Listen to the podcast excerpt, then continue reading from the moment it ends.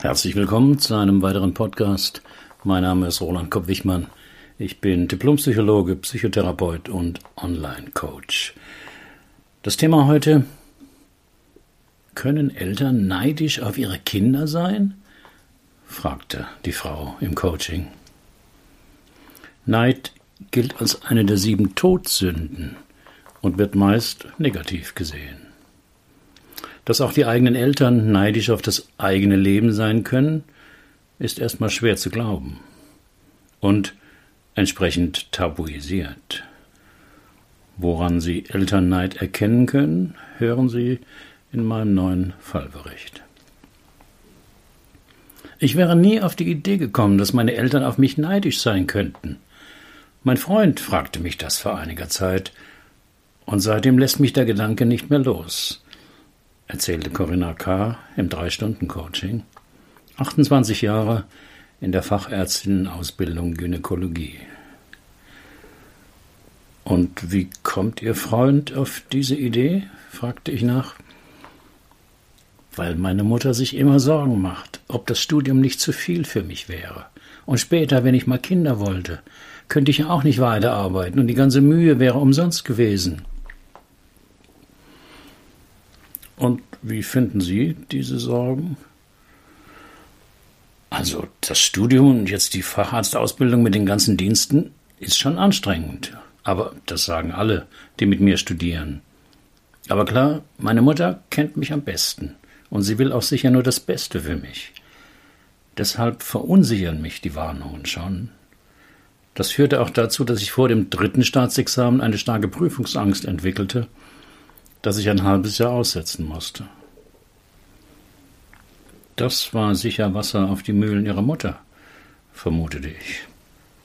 Ja klar, was mir geholfen hat, war der Kommentar meines Vaters, der nur sagte, Mach uns keine Schande, du schaffst das schon. Aber er ist eben auch Arzt. Im Coaching achte ich immer auf meine Einfälle, Assoziationen und inneren Bilder, die mir so kommen, wenn ich mit einer Klientin in Kontakt bin. Bei Corinna K. tauchte plötzlich das Wort Double-Bind vor meinem inneren Auge auf. Mit dem Begriff Double-Bind bezeichnet man eine Situation, in der jemand in einer Kommunikationssituation zwei widersprüchliche Botschaften oder auch Aufträge erhält, und dadurch in eine Zwickmühle gerät. Mögliche Beispiele sind Tu, was du willst, aber enttäusch mich nicht. Du kannst ausgehen, solange du willst, aber komm nicht zu spät nach Hause. Das muss besser werden, aber ich will keine Veränderung. Nur mit wenig Aufwand hier drangehen, nur ein paar Stichproben zur Kontrolle, aber ich will auf jeden Fall absolute Sicherheit haben. Aber wieso hatte mein Unbewusstes mir die Idee mit dem Doppelbein geschickt? Ich verstand den Zusammenhang nicht. Also brauchte ich noch mehr Informationen. Wie kam sie denn auf ihren Berufswunsch, Ärztin? Nun, mein Vater hatte die Praxis bei uns im Haus, deswegen war mir die tägliche Arbeit mit Patienten von klein auf sehr vertraut. Beim Mittagstisch redete mein Vater über neue Patienten, ihre Beschwerden und wie man ihnen helfen kann. Und was ist Ihre Mutter vom Beruf? Meine Eltern lernten sich im Studium kennen. Das musste meine Mutter abbrechen, weil ich unterwegs war. Drei Jahre später war mein Bruder unterwegs, da hat sie dann ihre Karrierepläne begraben und fing später stundenweise als Praxisassistenz bei meinem Vater an. Das war sicher nicht leicht für ihre Mutter, oder? Ja, das habe ich gemerkt, als ich mit dem Medizinstudium anfing. Mach bloß nicht denselben Fehler wie ich, schärfte sie mir ein, und lass dir ein Kind anhängen. Was für eine gehässige Bemerkung erschrak ich. Wieso gehässig? wunderte sich Corinna K. Damit hat sie sich doch auch ihre Karriere verbaut. Aber das angeblich angehängte Kind sind doch Sie. Was mir bei Corinna K. auffiel, war ihr ständiges Bemühen, alles zu verstehen und gut zu heißen. Dahinter steckt meist eine massive Angst vor Konflikten, weil man erlebt hat, dass diese zerstörerisch oder aussichtslos sind, weil die Gegenseite ohnehin stärker ist und gewinnt. Wie war das denn, als Sie nach etlichen Schwierigkeiten Ihr zweites Staatsexamen dann doch geschafft hatten? wollte ich wissen. Puh, mein Freund war sehr erleichtert und hat sich gefreut. Mein Vater meinte nur, dass er es doch gewusst habe, dass seine Tochter es schaffen würde. Und wie war es für Sie? Irgendwie unwirklich. Ich fand das Examen dann doch gar nicht so schwer und wusste nicht, warum ich mir vorher so einen Stress gemacht hatte. Waren Sie denn stolz? Stolz? Nein. Erleichtert, ja, aber nicht stolz. Und Ihre Mutter, wie reagierte die? Ziemlich besorgt, dass ich vielleicht jetzt noch die Facharztausbildung machen könnte. Das wäre doch nicht nötig und viel zu anstrengend für mich mit dem vielen Nacht- und Wochenenddiensten. Ich könnte doch auch als praktische Ärztin arbeiten oder beim Gesundheitsamt. Aber das war nichts für mich. Ich wollte später mal in einer Klinik arbeiten. Als ich ihr das sagte, reagierte sie ziemlich kühl. Es wäre ja mir mein Leben. Das versetzte mir doch einen argen Stich, dass sie sich nicht für mich freute oder mich bei meinen Plänen unterstützte. Haben Sie eine Idee, warum Ihre Mutter so reagierte? fragte ich Corinna K. Nicht so richtig, zumal sie bei meinem Bruder ganz anders reagiert. Wenn der im Tennis mal ein Turnier gewonnen hatte, war sie mega stolz und erzählte es allen. Jetzt arbeitet er in einem Gartenbaubetrieb und meine Mutter fragt ihn dauernd nach Tipps für unseren Garten. Ihre Eingangsfrage war ja, ob Eltern neidisch auf ihr Kind sein können. Und ja, ich glaube, das Verhalten ihrer Mutter lässt sich am besten mit unbewussten Neidgefühlen erklären. Töchter betrachten ihre Mütter oft als Vorbilder und wollen verständlicherweise ihre Unterstützung und Zustimmung. Bleiben diese Unterstützung und Zustimmung aus, kann das bei den Töchtern Gefühle der Leere oder Angst auslösen. Andererseits ist es nachvollziehbar, dass eine Mutter, der weniger Möglichkeiten eingeräumt wurden wie der Tochter, Neid und Eifersucht empfinden kann, wenn sie sieht, wie ihr Kind auf eine Weise erfolgreich ist, die vor 40 Jahren undenkbar war.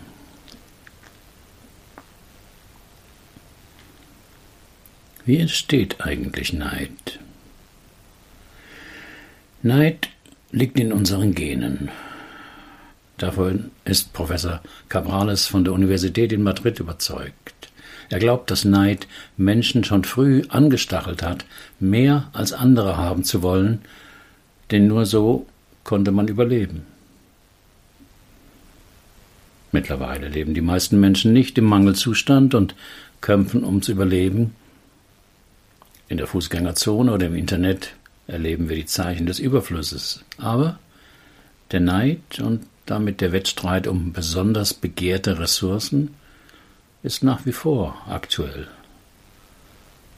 Dazu tragen auch die sozialen Netzwerke bei, die einen ständigen Vergleich ermöglichen und herausfordern.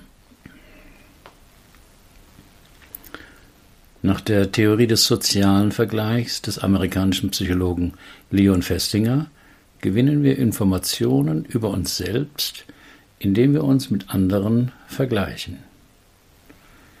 Vor allem dann, wenn sonst ein objektives Kriterium fehlt. Die meisten Informationen liefert uns dabei der Vergleich mit anderen, die uns in vielen Merkmalen ähnlich sind. Das können Partner, Kollegen, Nachbarn oder Mitglieder der eigenen Familie sein.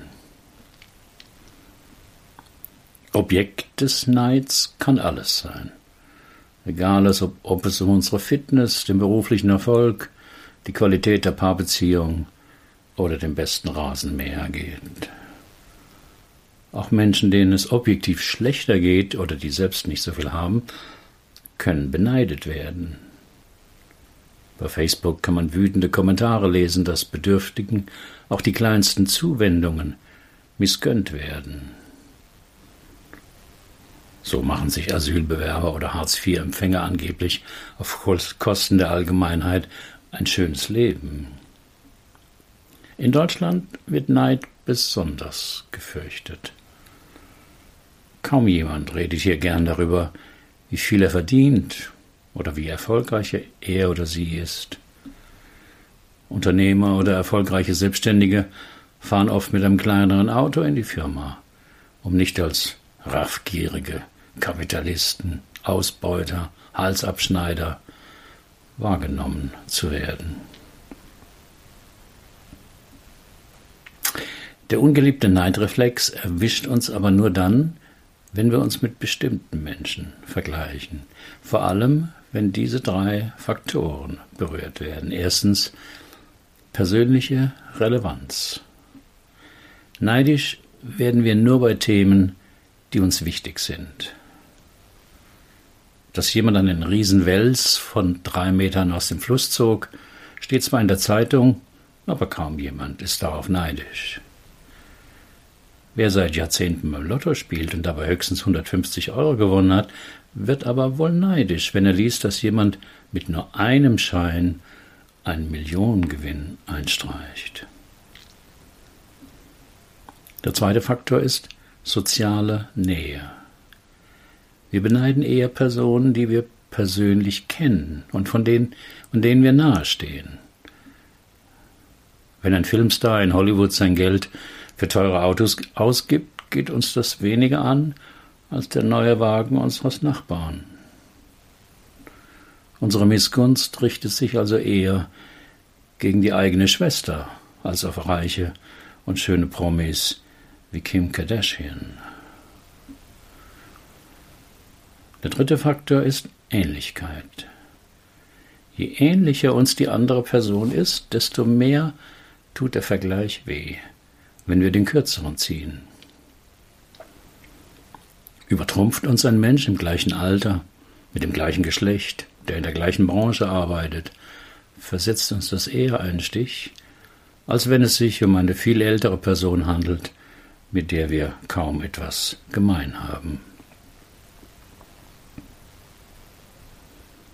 Das Entstehen von Neidgefühlen lässt sich zweifach verstehen. Zum einen aus unserem Bedürfnis, sich selbst für wichtig und wertvoll zu halten, zum anderen aus dem Wunsch, unseren Platz in der sozialen Hierarchie zu verbessern. Evolutionär betrachtet bedrohte ein niedrigerer Rangplatz in einer Gruppe unseren Überlebens- und Fortpflanzungserfolg. Zwei Formen des Neids.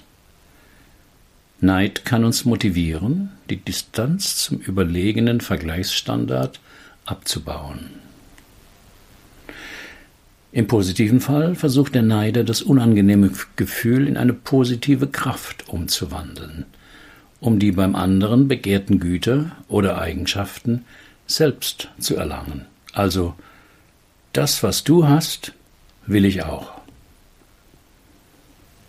Als Boris Becker mit 17 Jahren Wimbledon gewann, hat das Tausende von Jugendlichen so begeistert, dass der Tennissport einen enormen Aufschwung erfuhr. Im destruktiven Fall versucht der Neidische, die begehrten Güter oder Eigenschaften zu entziehen, sie unbrauchbar zu machen oder zu vernichten. Also, weil ich das nicht habe, sollst du es auch nicht haben. Dabei spielt auch das Selbstwertgefühl eine große Rolle. Ist das eher gering, kann man auch anderen schwerlich etwas gönnen oder sich mit ihnen freuen. So weigert sich der neidische Kollege mit immer neuen Ausreden, seinen Teil zum Projekt beizusteuern. Der Jugendliche bewundert den Lamborghini und zerkratzt den Lack. Beide Strategien lassen sich umgehen, indem man Situationen in dem man neidisch werden könnte, von vornherein meidet.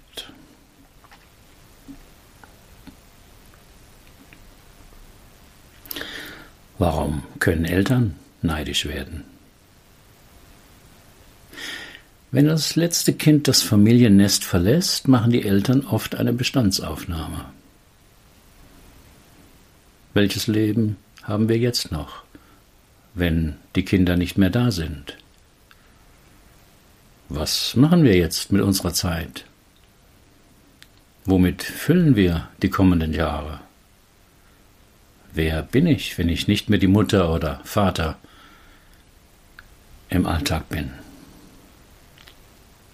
Wer sich bisher stark oder ausschließlich über die Elternrolle definierte, erlebt jetzt vielleicht nicht den euphorischen Wind of Change, sondern den Schmerz des Verlustes und eine unangenehme Verwirrung oder Leere oder eben Neid.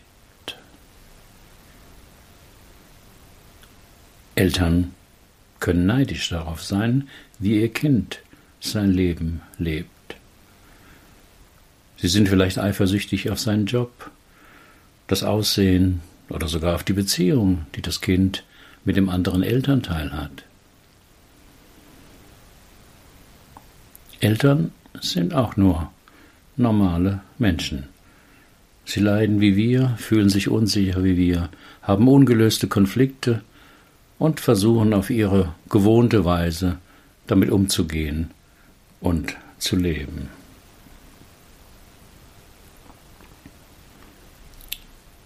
Woran machen Sie fest, dass Ihre Mutter neidisch ist auf Sie? fragte ich Korinaka. Manchmal ist es ganz subtil, indem sie vor anderen Dingen Dinge aus meiner Kindheit erzählt, in denen ich mich ungeschickt verhalten habe oder einen Fehler gemacht habe so als würde sie sie kritisieren, damit sie sich wieder überlegen fühlen kann?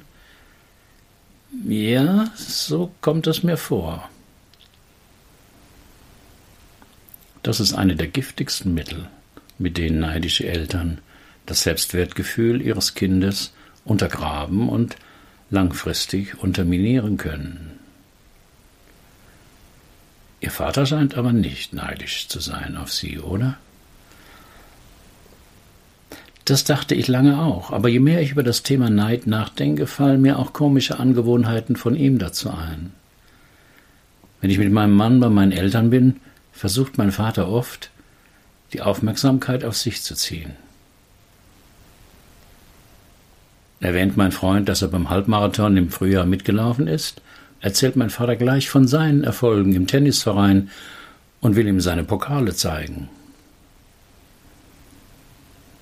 Wie geht es Ihnen dabei, wollte ich wissen.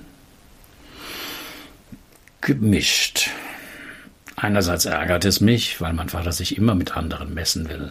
Das war auch mit früheren Partnern von mir so. Andererseits bin ich auch froh, dass es die beiden Männer zusammenbringt, denn das ist mit beiden nicht so einfach. Aber was mich wirklich verletzt ist, dass meine Eltern an allem, was ich tue, etwas auszusetzen und zu kritisieren haben. War das mal anders? Hm, eigentlich nicht. Früher waren es die Schulnoten. Brachte ich eine 2 nach Hause, fragten sie gleich, wer denn eine 1 bekommen hätte. Bekam ich in Englisch eine 1, verwiesen sie gleich darauf, dass es in Mathe aber nur eine 2 war. Dazu muss man wissen, dass meine Eltern beide nur Realabschluss hatten.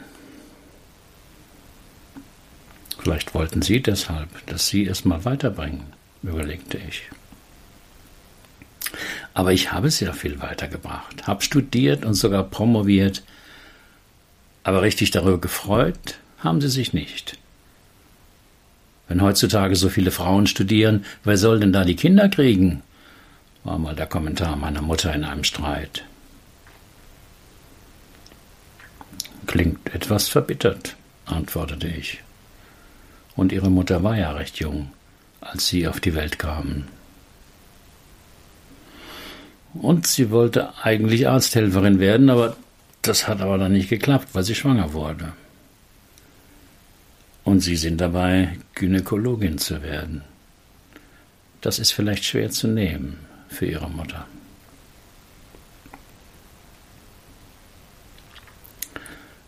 Eltern sind vor allem dann neidisch auf ihre Kinder, wenn sie sich mit ihnen identifizieren. Die Tochter oder der Sohn wird als jemand gesehen, der man selbst hätte werden können, wenn es nur eine andere Zeit gewesen wäre, wenn man nur mehr gefördert worden wäre. Das Kind wird somit als jüngere Version von einem selbst gesehen. Neid kann sich so als unangemessene Konkurrenz zum eigenen Kind zeigen. An den eigenen Kindern erlebt man ja deutlich, dass die Zeit vergeht und man älter wird.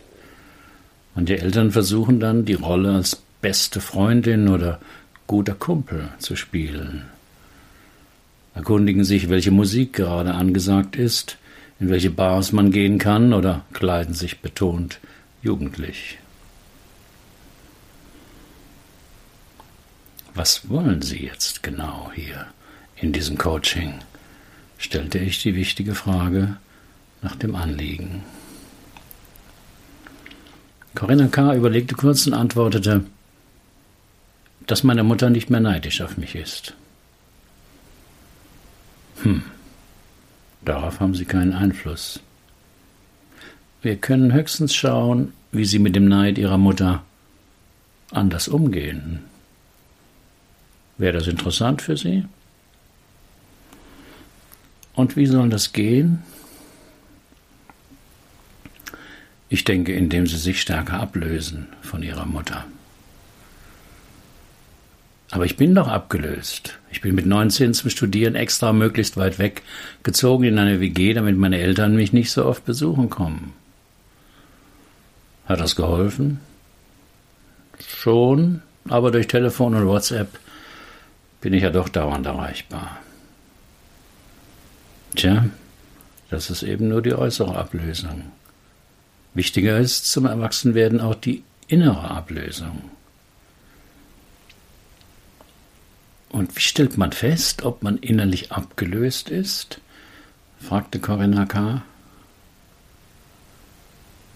Das machen wir jetzt, antwortete ich.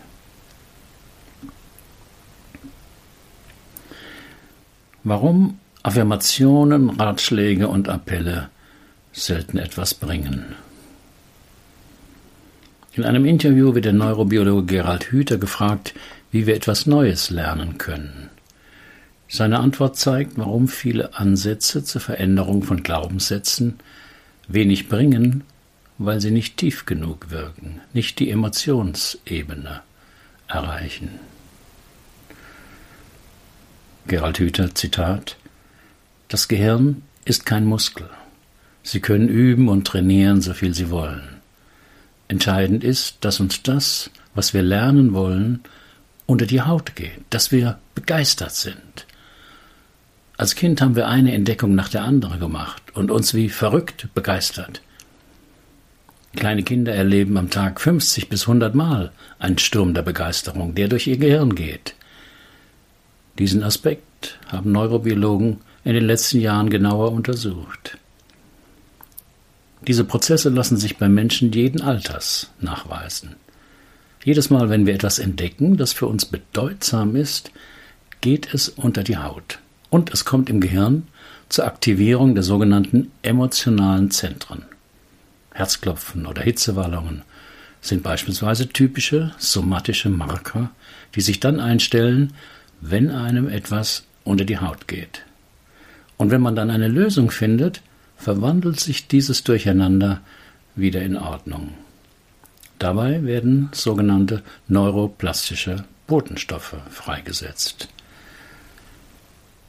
Um uns zu begeistern, brauchen wir andere Menschen, und zwar Menschen, die uns einladen, ermutigen und inspirieren, noch einmal etwas Neues lernen zu wollen.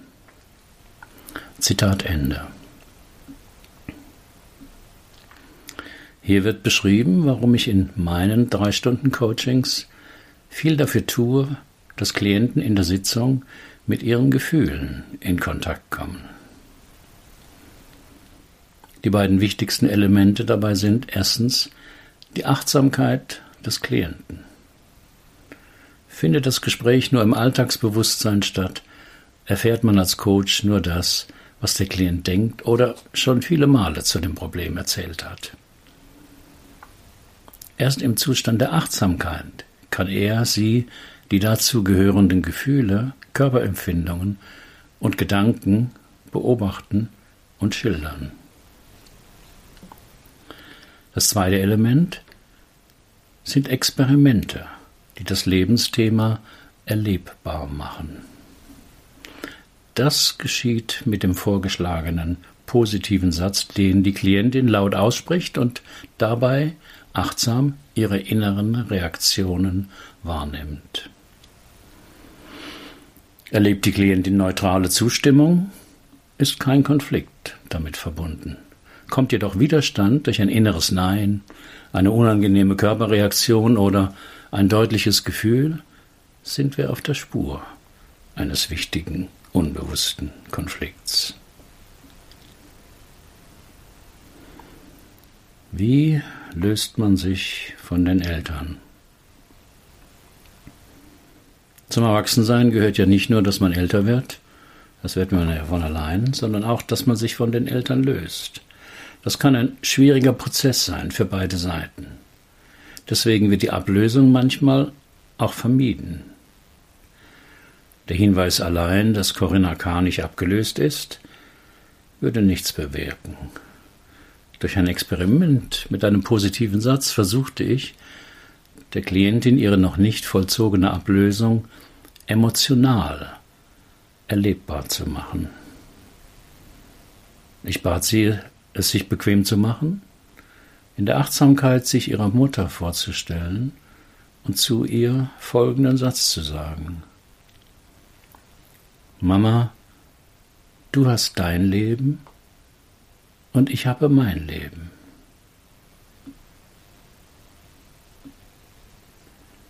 Wie immer beschreibt der Satz eine Tatsache, die die Klientin ganz ruhig sagen könnte. Theoretisch. Meine Erwartung war aber, dass dieser Satz für Corinna konflikthaft sein würde und sie ihn nicht so einfach sagen könnte. Und so war es auch. Das ist eine Kriegserklärung, rief Corinna K. laut. Das kann ich ihr nicht antun. Was meinen Sie damit? Mit dem Satz stoße ich doch meine Mutter von mir. Ach ja? Interessant, wie Sie den Satz erleben. Eigentlich drückt der Satz eine schlichte Tatsache aus. Ja, natürlich ist der Satz eine Tatsache, aber das kann ich meiner Mutter doch nicht so an den Kopf werfen. Das würde sie sehr verletzen, und das will ich nicht. Ich verstehe.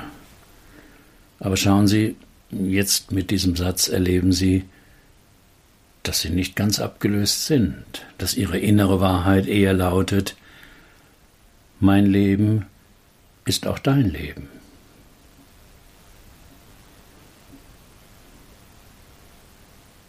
Die Reaktionen auf den gesprochenen Satz sind immer interessant, denn jetzt sind wir am Engpass, also der Stelle, wo die Klientin wenig Spielraum hat für eigene Entscheidungen und zu bewerten, Mustern und Gewohnheiten greift. Wie lautete der Satz nochmal, den ich sagen sollte? fragte Corinna K. Was erinnern Sie denn noch davon? Irgendwas mit Mein Leben geht dich nichts an. Hm, so war der Satz nicht. Aber Sie haben ihn jetzt so erinnert, wie er vielleicht besser für Sie passt. Der Satz lautete, Du hast dein Leben und ich habe mein Leben. Das ist der Vorteil, wenn man im Coaching mit Achtsamkeit arbeitet. Man bekommt wichtige Informationen direkt aus dem Unbewussten der Klienten. Es scheint schwer für sie zu sein, sich gegen ihre Mutter abzugrenzen, höchstens ganz rabiat, wie mit dem von ihnen unformulierten Satz. Gab es denn mal eine Zeit in ihrem Leben, wo sie das Gefühl hatten, dass ihr Leben ganz ihnen gehört? Corinna K. dachte eine Weile nach. Ja, zu Beginn meines Studiums zog ich, wie gesagt, in eine WG in eine Stadt, die über 300 Kilometer von zu Hause entfernt war. So, Sie wollten wohl sicher sein, dass niemand aus Ihrer Familie Sie überraschend besucht, vermutete ich. Und Sie hatten auch eine gute Ausrede, warum Sie Ihre Eltern nur zweimal im Jahr besuchen können. Genau so war es, lachte die Klientin. Aber wie kann ich denn heute mit dem Neid meiner Mutter umgehen? Da gibt es vermutlich keine wirklich gute Lösung. Sie könnten es ansprechen, dass Ihr Eindruck sei, dass Ihre Mutter neidisch sei, und sie wird es wahrscheinlich abstreiten, weil es ihr peinlich ist und weil sie diese Gefühle vor sich selbst verbirgt. Aber das ist doch sehr schade und auch ungerecht, dass sich meine eigene Mutter nicht mit mir freuen kann über das, was ich erreiche im Leben. Ja, es ist schade und vor allem traurig. Aber ihre Mutter ist eben auch nur ein Mensch und Menschen sind nicht perfekt. Sie meinen, ich muss den Neid meiner Mutter ertragen? Hm, ertragen klingt so qualvoll. Sie können den Neid Ihrer Mutter ja auch akzeptieren. Das habe ich schon versucht. Es verletzt mich trotzdem immer noch, wenn meine Mutter sich nicht mit mir freuen kann. Wie soll das denn gehen?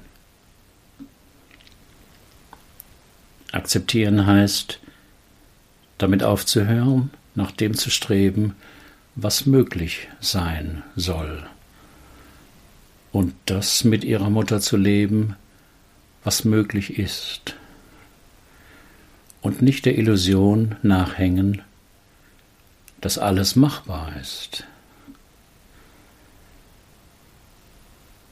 Das ist ja ganz schön ernüchternd, was Sie da vorschlagen.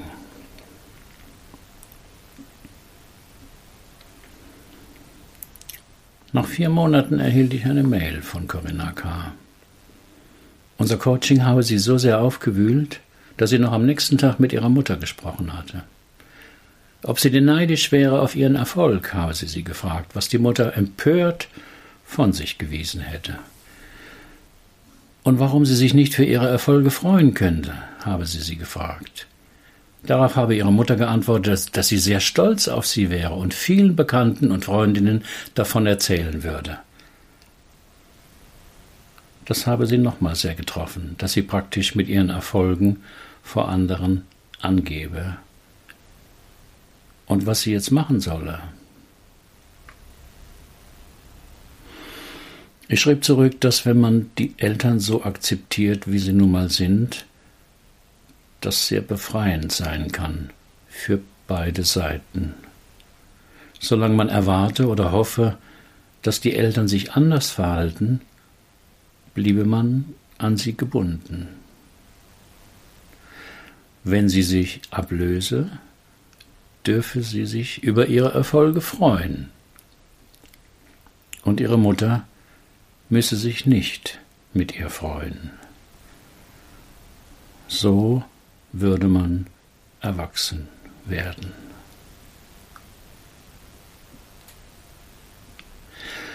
Auf meinem Blog lesen Sie weitere Fallberichte zu allen möglichen Themen. Alle Fallgeschichten sind real, aber so verfremdet, dass ein Rückschluss auf meine Klienten nicht möglich ist und die Vertraulichkeit gewahrt bleibt. Haben Sie auch ein Problem, das Sie bisher nicht lösen konnten? Dann buchen Sie auch ein 3-Stunden-Coaching oder mein Online-Seminar Lebensthemen klären. Wir finden die Lösung dort, wo Sie noch nie gesucht haben. Sind Sie Coach oder arbeiten Sie intensiv mit Menschen und wollen lernen, auch so zu coachen? Ich biete eine Fortbildung an zu diesem Ansatz. Alle Informationen darüber auf meinem Blog. Wann sind Sie neidisch? Herzlichen Dank für Ihre Aufmerksamkeit. Bis zum nächsten Mal.